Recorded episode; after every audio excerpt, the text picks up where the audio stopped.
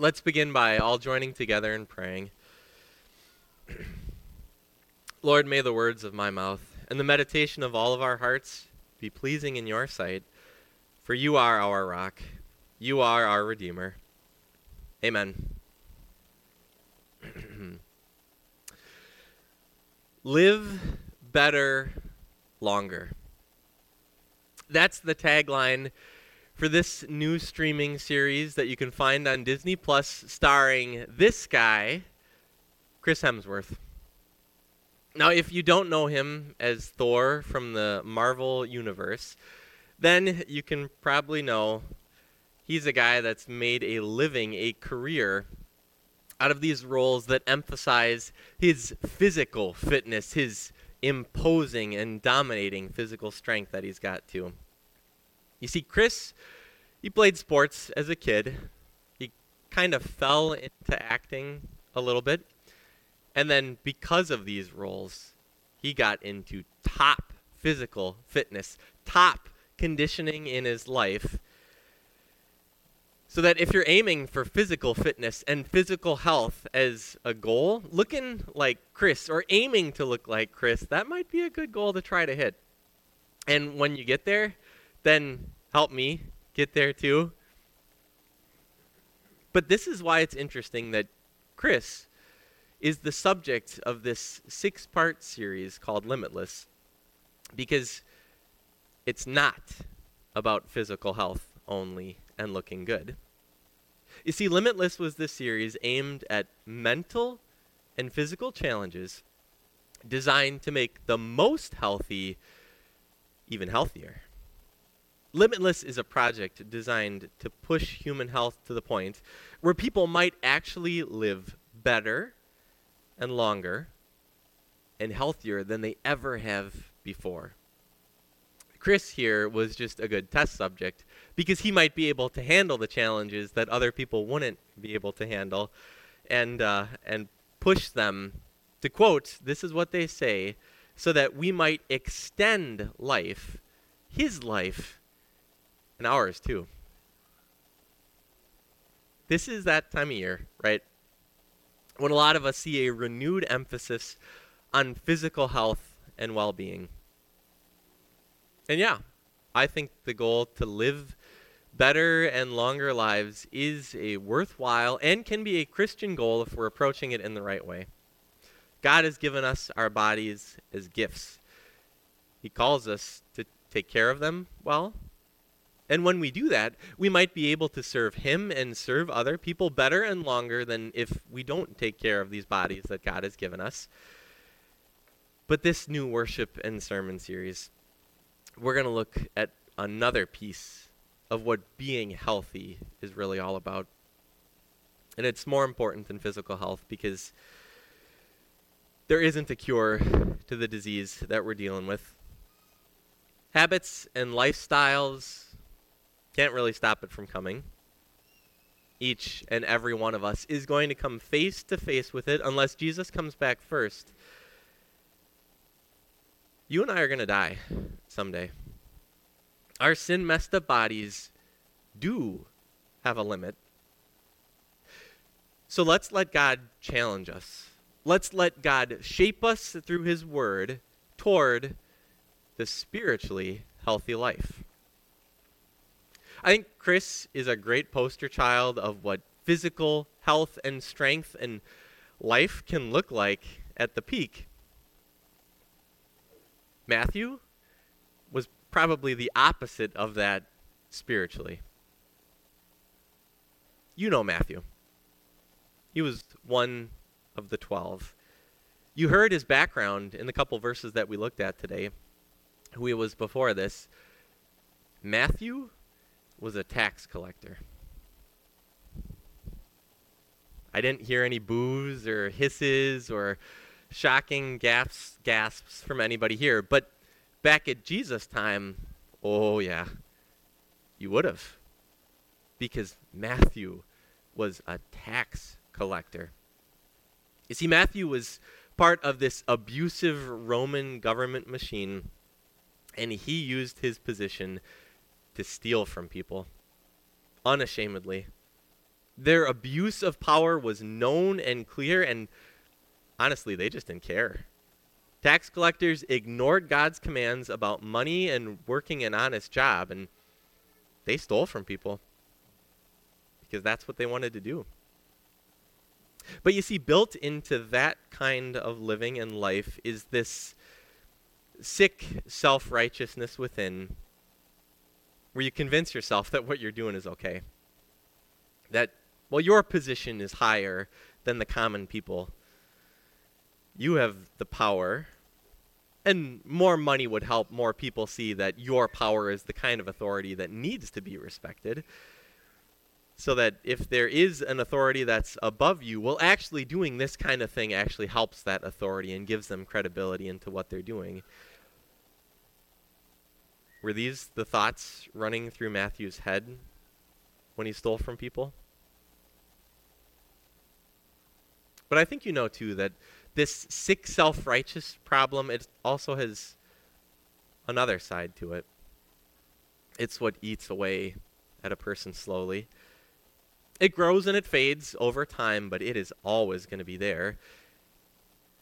It sends a person down a deep, dark path that is very hard to turn back from. The other side of sick self righteousness is that guilt is always there. And this side effect of guilt is going to get worse and worse the longer that you live a self righteous life. So, was that there for Matthew? Was there this crushing, sinking guilt in Matthew's stomach every day he kept choosing to do the wrong thing? Before this interaction that we hear about, Matthew is living a horrible, unhealthy spiritual life. But then, enter Jesus. As Jesus went on from there, he saw a man named Matthew sitting at the tax collector booth. And just two words Follow me, he told him. And Matthew got up and followed him. You see, Jesus saw Matthew for exactly who he was a spiritually broken person. A man who had been struggling with self righteousness and guilt. A man who just needed help. And with two words, Jesus changed the trajectory of his life, his spiritual health forever. Follow me.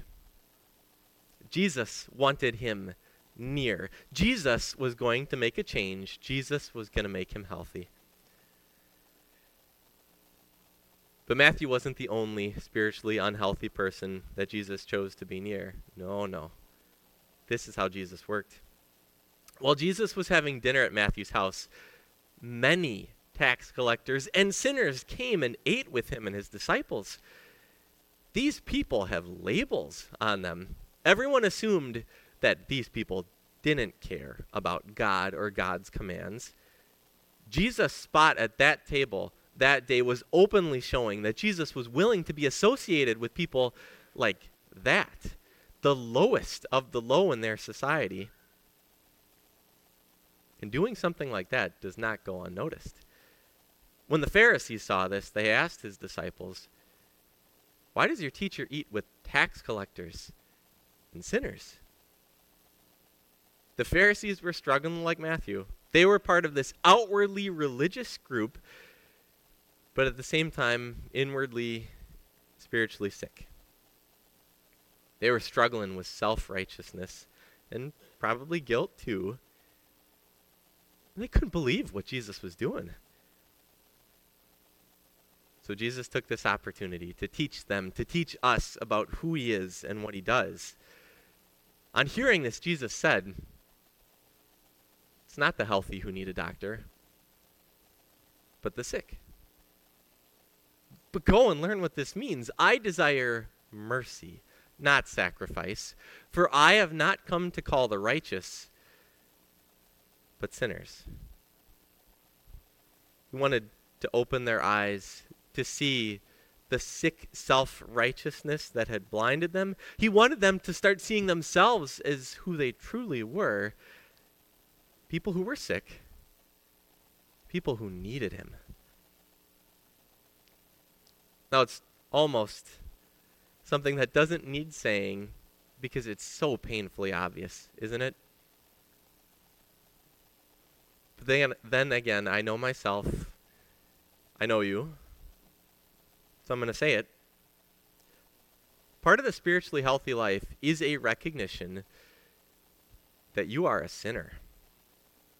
That you have not met God's standards of perfection, not even one moment of one day of your life. You are not better than anybody else. There's this part of you that is sick with a self righteous attitude. You've got a sinful nature that is all about serving yourself, and it's ready to defend whatever sin you're struggling with right now. Part of the spiritually healthy life is letting God do what Jesus did for these people, letting God give you a daily diagnosis and showing you just how bad your sickness is. You're messed up. So am I. You and I need help. But the other part of this is recognizing what does Jesus do with people who need help? He gets close to them. He says simply, Follow me. He makes it clear to everybody that he is unapologetically going to be with them. He loves them. Think about what these interactions would have meant for these outcasts. The sinless Son of God chose to be near them. Jesus, the best preacher whose reputation was all over their country. Jesus, the miracle worker and the healer who had done so much for people he came into contact with. Jesus, this most popular guy at that time, was spending time with them. Jesus ate next to them. Jesus did not care. He didn't bring them shame. Instead, he looked at them with compassion and love and was ready to serve them as their spiritual doctor and give them a spiritually healthy life. To them, Jesus meant everything. And to Jesus, they meant everything too. There was this other group of people as Jesus was here on earth that uh, learned a whole lot about him and his ministry but you see, these were people that understood what was wrong because it was just open and obvious. These were people that were blind. They couldn't hear. They couldn't talk. They couldn't walk. Their child was dying. They'd been bleeding for years. They had leprosy and their body was just falling apart. They were sick and suffering, and they understood that they deeply needed Jesus and needed his help. And who did they call out to in their need? Do you remember some of the things that these people said? Have mercy on me. Just come and things will be better. Say the word as you're far away, and my servant will be healed. Even the dogs get to eat the crumbs that fall off your table. And that's all I'm looking for, Jesus. Just your crumbs. They knew that they needed help, and they asked Jesus to be the doctor that they needed. This is why a daily diagnosis is important because you need to know how badly you need Jesus. But that's only half of it. A daily diagnosis is also going to tell you what Jesus has done for you. It's what those sinners and tax collectors were looking for when they came to Jesus. Jesus came to be near sinners and forgive sinners. He came and took the punishment that sin and sinners deserve so that it's done. He heals people from the sickness of sin so that the sickness doesn't control you anymore. He lifts the guilt and the weight that has been weighing you down because, in His eyes, right now, you are no longer guilty of those things. A daily diagnosis is going to reveal that, in the light of Jesus, and what he's done makes you spiritually healthy right now, today. Jesus came, he's healed you, he's made you right with him. Now, from what God has given us in His Word, this also seems like the first interaction that He has with Matthew. Think about how awesome that was of a first impression. This guy was openly sinning, and Jesus says, Come and follow me. And he does. But what are two things that Matthew is going to learn every day after this that he was with Jesus? Probably thing number one oh, Jesus is perfect. Like, perfectly perfect. Jesus was perfect in every way, perfect life, every moment of every day. And I'm not perfect. I'm a sinner who cannot live up to God's standards. I am not close to Jesus and what Jesus has done. But Jesus wants me to be near him. Jesus, who is perfect, loves me and wants me to go along with him on this journey. Jesus is here for me to help me. Yeah, Matthew would witness the love and the compassion that Jesus would show. He would see this self sacrifice all the way to his sacrifice on the cross. And then Matthew would recognize as Jesus came back on Easter Sunday and lived again that this was a done deal, that there was nothing that he had to do anymore, that God's plan to heal people sick with sin was finished. That with Jesus and because of Jesus, he would get to live a spiritually healthy life. That is the kind of life that Jesus calls you to have today. This is how he does it through a daily diagnosis. And maybe the other word that you know for this, if you've been a Christian for a while, is you can call it repentance. A daily diagnosis is two things. Simply, part one is letting God help you understand that you are a sinner, that you need help. Helping Him, helping you see that there is a sin that's going on with you that messed you up. But the other part of repentance is also understanding that you're forgiven in Jesus. That that sin doesn't control you. That through faith in Jesus and what he's done for you that right now you are forgiven and perfect in God's eyes. That there is certain comfort for you.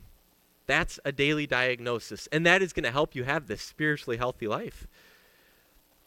Now, one of the things that I love about this series, Limitless, and what Chris is doing is that he actually has action items and he puts himself out there to get accountability in this crazy way. Chris puts this out there for millions of people, whoever watches this series. He says, This is what I'm going to do. These are the changes that I'm going to make. So he says, I'm going to fast and not just like a couple hours a day. It's like a four day fast. He says, I'm going to do that. I'm going to be more mindful of what's going on in my life. I'm going to try to enjoy things better. I'm going to work at de stressing in situations that are stressful. I'm going to take an ice bath. And I think that one was maybe like twice a week, 10 minutes in the ice bath. I'm going to do strength training in a different way, apart from the roles that I have at the end of every episode, it's awesome because he's got these little action items, this very practical thing. This is what I'm going to do. This is the change that I'm going to make. And I know because I'm going to do this, I'm going to be healthier. Things are going to be better. The spiritually healthy life really can be this practical too. One part of it, let God give you this daily diagnosis. Do it in your daily devotional life do it in a life group with a friend that you have. Do it in some way where you write down and record it in a journal. This is the sin that God is helping me see that I'm struggling with today. But then, part two, going back to Jesus. Reminding yourself that that sin is forgiven today. Reminding yourself that God sees you as a perfect person right now because of your Savior, Jesus. Make it that practical.